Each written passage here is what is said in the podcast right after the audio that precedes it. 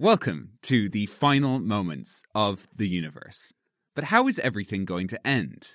Is the life going to slowly drain from a thousand cold, dead galaxies? Or will the stars get ripped apart by a wave of strange new matter? Or will everything contract down to a tiny point and then explode again in another Big Bang? Well, all of these possibilities are the subject of a new book by astrophysicist Katie Mack called The End of Everything. And be warned, some of the catastrophes she's about to describe really do make the coronavirus look like a walk in the park.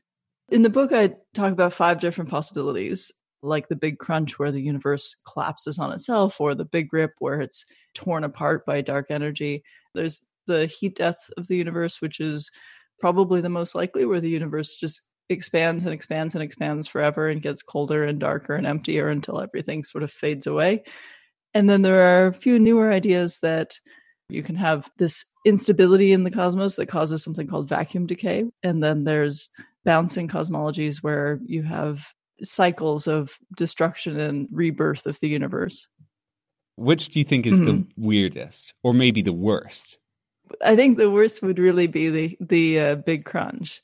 You would see the rest of the universe kind of coming toward you and the universe would be getting more and more dense and hotter and you would have this hot radiation background that was like slowly cooking you. I mean i oh, that's wow. the one that i find i would find that really terrifying. It's like a scary so, sci-fi novel isn't it? All the stars yeah, start yeah. hurtling towards you. Oh my goodness. Yeah because you would see it coming and you would be able to calculate like when it's going to get really bad. So that's the one that i find terrifying. The one that i find the weirdest is definitely vacuum decay because the way that would work is we have this Higgs field, which is this energy field that pervades all of space. We know about the Higgs field because we discovered the Higgs boson, which is a, a particle associated with that field.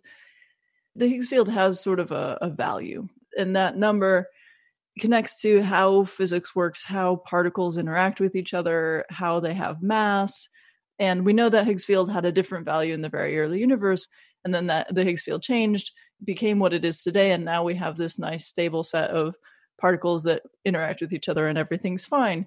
But it's possible that the Higgs field could change value. And if it did change value again, that would destroy physics as we know it. It would it would destroy particles as we know them. In principle, that is possible that the Higgs field could change value. And the way that would happen is that at one point in the universe, you would have this sort of quantum tunneling event that would change the value of the Higgs field. We wouldn't be able to predict where or when it would happen, but when it happened, it would create a bubble of a kind of space in which this new set of laws of physics exists called a true vacuum. And that bubble would expand out at about the speed of light and just destroy everything in the universe. And you wouldn't see it coming, and it would just be like, boom, you know, that's it. That's the end of the universe. I, you know, I find that the scariest one. Yeah, a lot of people find it really scary, actually. I get a lot of emails from people saying that they read about this and now they're terrified that vacuum decay is coming for them. First of all, we don't even know if it could happen because it's based on the idea that we understand particle physics completely. And we know that that can't be true because our particle physics can't even at the moment explain what dark matter is and stuff like that. Like we know that there are holes in our picture.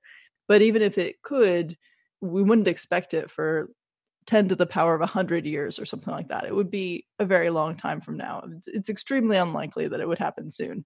I mean, that sounds like a lot of years. Yeah. What's the doomsday clock looking like in general for these end of the universe scenarios? With the heat death, it's so long in the future that you it doesn't even make sense to talk about the the numbers. You know, you've got 10 to the 10 to the whatever as a time scale for when that's finally finally over. For something like the Big Rip, about 200 billion years is the earliest possible big rip scenario that's consistent with our, our current data. For a big crunch, probably if that were going to happen, we'd have, you know, tens of billions of years at the very least. You don't really have to worry about it anytime soon.